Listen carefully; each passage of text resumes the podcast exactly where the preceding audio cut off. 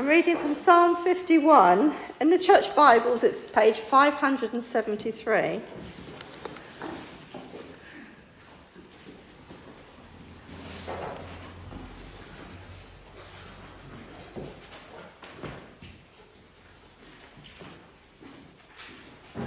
The heading at the top of the psalm says, For the director of music, a psalm of David when the prophet Nathan came to him after David had committed adultery with Bathsheba. Have mercy on me, O God, according to your unfailing love, according to your great compassion, blot out my transgressions. Wash away all my iniquity and cleanse me from my sin. For I know my transgressions, and my sin is always before me. Against you, you only have I sinned and done what is evil in your sight so you are right in your verdict and justified when you judge. Surely I was sinful at birth, sinful from the time my mother conceived me. Yet you desired faithfulness even in the womb. You taught me wisdom in that secret place. Cleanse me with hyssop, and I will be clean. Wash me, and I shall be whiter than snow. Let me hear joy and gladness. Let the bones you have crushed rejoice. Hide your face from my sins and blot out all my iniquity. Create in me a pure heart, O God, and renew a steadfast spirit within me. Do not cast me from your presence or take your Holy Spirit from me. Restore to me the joy of your salvation and grant me a willing spirit to sustain me.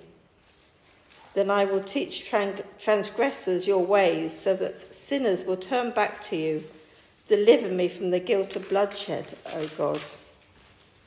You who are God, my Saviour, and my tongue will sing, sing of your righteousness. Open my lips, Lord, and my mouth will declare your praise. You do not delight in sacrifice, or I would bring it. You do not take pleasure in burnt offerings. My sacrifice, O God, is a broken spirit. A broken and contrite heart you, God, will not despise. May it please you to prosper Zion, to build up the walls of Jerusalem. Then you will delight in the sacrifices of the righteous, in burnt offerings offered whole. Then bulls will be offered on your altar.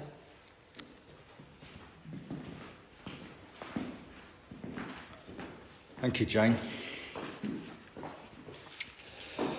You will notice that this start, psalm starts with a heading from the director of music, a psalm of David, when the prophet Nathan came to him after he had committed adultery with Bathsheba. Who is this David? Do we know who this David is? Do you remember that TV programme, This Is Your Life, when Eamonn Andrews would appear from behind a curtain with a big red book and say, Fred, this is your life? And then he'd take them back to the studios and give a little history of who this person was. So I thought it'd be good before we start just to look to see who David is. There's lots of references, but please don't look them up unless you want to. Um, right, so where do we start with David? Well, David is the son of Jesse from Bethlehem, um, who plays the lyre. He's a brave man, he speaks well, and he is a fine looking man, and the Lord is with him. That's in 1 Samuel 16 18. Then we read about David and Goliath, don't we? Do you remember David when he slayed Goliath? It's a popular children's story, isn't it, when we teach at Sunday school? We can read about that in 1 Samuel 17. Saul tries to kill David in 1 Samuel 19. David is anointed king over Judea, 2 Samuel 2.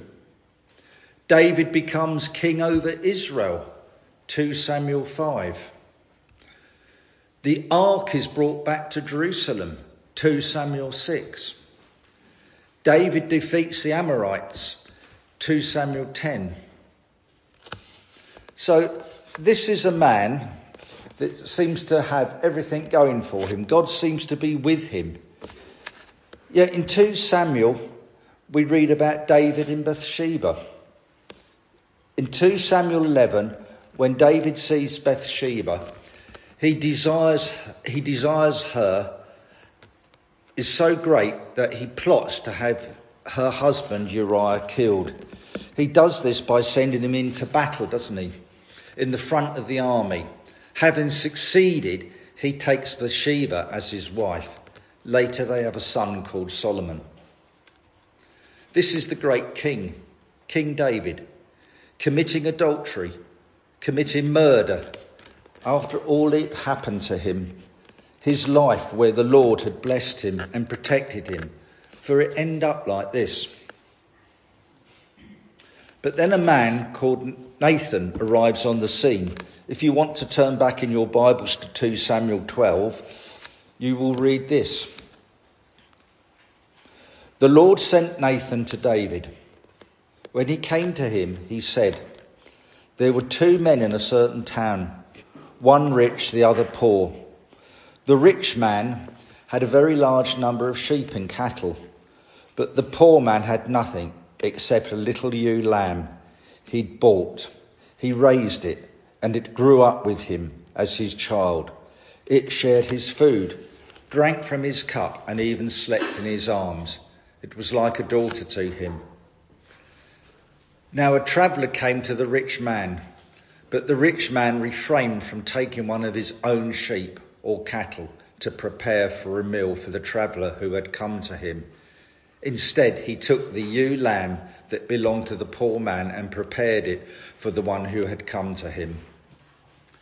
David burned with anger against the man and said to Nathan, As surely as the Lord lives, this man who did this must die. He must pay for the land four times over because he did such a thing and have no pity on him. Then Nathan said to David, You are this man. So, this is where we find this psalm starting. David has been brought up short by Nathan. He has been reminded of something that he did in his past. The first part of the psalm, which is verse 1 to, 1 to 2, is asking forgive David is asking forgiveness for this sin. David starts the psalm by pleading for forgiveness. He accepts he has fallen short, let the side down, gone astray from what God wants. King David has been stopped in his tracks. He is pleading for forgiveness. Have mercy on me, O God, because of your unfailing love, because of your great compassion. Blot out the, the, blot out the stains of my sin. Wash me clean from my guilt. Purify my sins.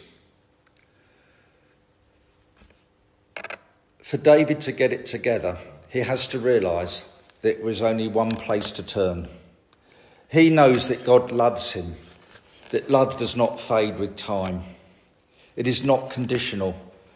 God would look on him with love and compassion. David is aware that only God can put things right. What great words he uses in this psalm to describe God. The God that we have come here today to sing to, to pray to, to read about, and hopefully learn a little bit more about. Unfailing love, great compassion, and purifying. Three wonderful phrases.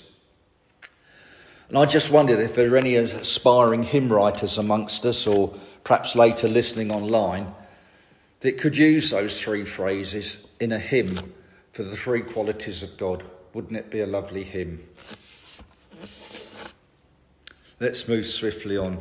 Three to six, a confession of sin. How do we confess our sins? Our starting point must be first to recognise them. How can we confess to something that we don't know about? I understand that an alcoholic, a drug addict, a sex addict, a gambler, or any other addiction, the road to recovery can only begin when the addict accepts there's a problem. It's the same for sin. Do you know your sins? Do you hide them away? You will notice in the verse 6 there is a phrase in a secret place. Secret place. Do you hide your sins in a secret place? Looking up through commentaries, etc., I discovered that the original meaning of a secret place elsewhere in the Bible is plugging up. Plugging up or stopping access. During the days of the invasion of the Syrian army, Hezekiah had all the available water sources in Judea plugged up so that the invading troops would they be deprived of water. You can read about that in 2 Chronicles. Stopping the wells that supplied the city was one way of crippling the power over the enemy in 2 Kings. In order to reinstate the supply, the damage that was caused by plugging up sometimes required a lot of work. A lot of effort would have to be given to this task, and in some cases, it might not be worth the effort. God wants open access to parts of our lives that we have chosen to plug up, to keep hidden within our own little world. We think that by hiding them away, we protect ourselves from, be true, from being truly known. David in the psalm clearly has sin in mind as part of the secret hidden away within that he's carefully shielding from the gaze of others. The confessing nature of Psalm 51 runs contrary to his and our own self protection. The unplugging will allow streams of honest self reflection to flow again. It is this transparency that God is looking for, and in the end leads to the restoration. Not just restoration, but if you notice in verse 12, the restoration of joy. In the case of Psalm 51, David acknowledges and confesses his personal sin. We often remain unaware of what we are doing. As a result, we don't recognize the sin when it happens. Two weeks ago, in uh, the Lent course, the life group, Tony Bond touched on the very subject we're discussing the subject of guilt. Where did it come from? Why do you feel guilty? What should we do about it? And it was a, for those that was, were here, it was very encouraging and interesting. And I would encourage, you, if you don't attend the midweek meeting, to do so as you're missing out on a valuable time spent fellowship and studying God's Word in a very informal way. I'd just like to spend a couple of minutes looking at anger. I was going to do something very risky here. I was going to ask you to raise your hand if you've ever suffered from anger, but I thought better of it. but I tell you, there is at least one person that suffers from anger in this building. Jane knows who's that. Jane knows who that person is, but I sworn to secrecy not to tell you my name. my next note is just two words: Android phone. Jane is looking for a particular phone so that she can run a particular app for her diabetes. There is a great big long list of particular phones. So I lovingly forked out, forked out some money on a phone. And she was very pleased with it until she came screaming downstairs in the morning. This has got Android 13. I only want Android 10. So I immediately saw the red mist come down because inadvertently I'd allowed the phone to upgrade and it was now useless because you can't go back on it. And I was furious. Why hadn't I noticed this? Why hadn't Jane told me? Why, why do they do it? Why can't you wind it back, etc.? And at the end of the day, it was me getting uptight. For what reason? That's how anger can take control. It's never your fault, it's always somebody else's. If you look in the dictionary, Anger is defined as a strong emotion that you feel when you think that someone has behaved in an unfair, cruel, or an unacceptable way towards you. Do you notice how the dictionary definition, even then, puts the blame on somebody else? Anger is usually a cover up for some other emotion that we'd rather not admit to fear, guilt, shame, sin, vulnerability in my case.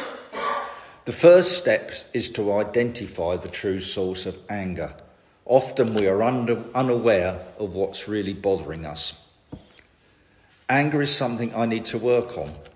What makes me feel angry this week may not be the same as what makes me feel angry next week. The steps in dealing with anger, and for that matter with any other sin, is first to recognise it. I'm talking about unrighteous anger here.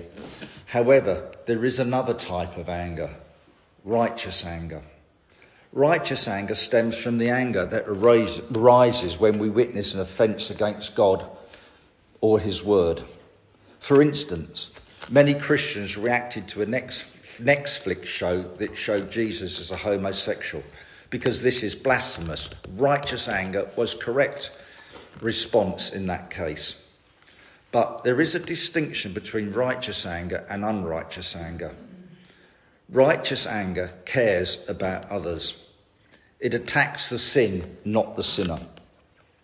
Like a doctor trying to destroy any trace of disease, we point out some incorrect, something incorrect thinking or action that will bring a person back to righteousness. Righteous anger does not seek to hurt. Righteous anger stems from love because it's right, it recognizes that someone's actions or word strays from the path of righteousness. Have a loving desire to bring someone back to the truth. However, expressed in righteous anger should be a last result, not the first. Even though Jesus went into the temple and flipped the tables over, he spent a great deal of time in his ministry turning the other cheek. You have heard it said, an eye for an eye and a tooth for a tooth. But I tell you, do not resist an evil person. If anyone slaps you on the right cheek, turn the other cheek also. Admitting sin and working on it is painful, and we don't like to face pain, do we? Often we can enjoy basking in our anger, a sense of self justification it breeds. So much so as we don't really want to give it up. If only we stopped and think about it for a while, we would finally acknowledge our wrongs.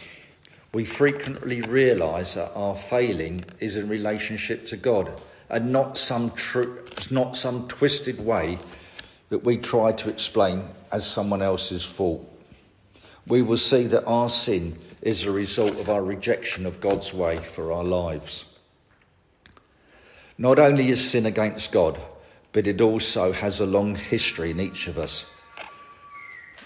The psalm tells us, surely, in verse 5, surely I was sinful from birth, sinful from the time my mother conceived me. Whether we want to accept uh, original sin and all its implications, was there ever a time when we were pure, unselfish, we may explain our choices and response, responses in life as the influences of family, society, and those do have a great effect on who we are and who we become. Regardless of these influences on our life, we know that we have essentially been self absorbed, self centered, for as far back as we can remember. We are the centre of our universe and all others are judged as they enter our universe on how they present how their presence affects our hopes, dreams and sense of physical and spiritual well-being. To find the root cause of sin is not to solve it. But it can help us to see the grounds and the distorted choices and decisions that we make. And it can aid us in breaking the chain the chain of negative consequences by making different choices in the future. Once we know our sin and hold it before ourselves, once we acknowledge its roots, the failure in our relationship to God, and once we understand the long term influences and consequences, we are ready to experience the cleansing of God's unfailing love. Like David, we need to move on to the next part of the, the psalm. A plea for cleansing. from sin. The New Testament puts it this way If we confess our sin, he is faithful and just and will forgive our sins and purify us from unrighteousness. We read that in 1 John. The kind of cleansing involves certain steps. To confess this failing to God is a step forward. But the kind of cleansing the psalm mentions, joy and gladness, returns.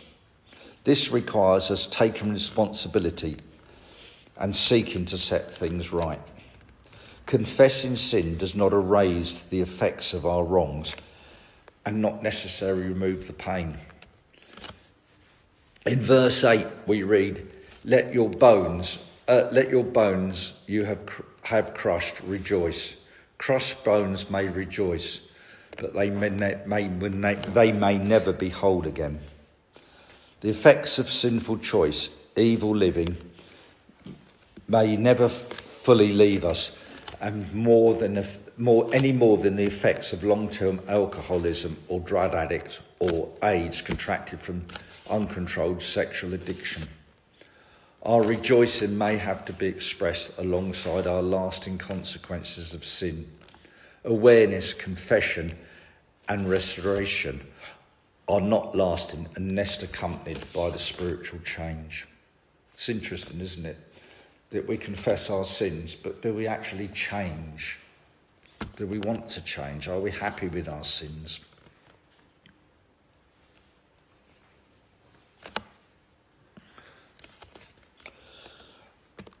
Restoration. We read about in 12 in 10 to 12. I've actually got a little story here because at six o'clock this morning, I suddenly woke Jane up and said that I don't know why Simon has put Psalm 51, 1 to 19 down. He only wanted me to preach as far as 10. So I looked up my text that he'd sent me, and the text actually said 1 to 19. so my fortnight of preparation in 1 to 10 had suddenly disappeared out the window. And I never got angry any more than Jane did. So I have to own up that I wrote this this morning because I thought I was stopping there. Lasting rec- restoration and recovery can only be achieved based on a renewed spiritual relationship with God. We cannot recreate a clean heart by ourselves. Only God can regenerate our heart and renew a spirit.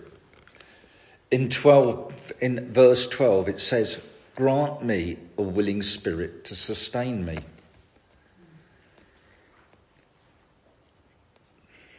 Uttering the words of confession that begin this process of renewal is the power that comes from God, not us.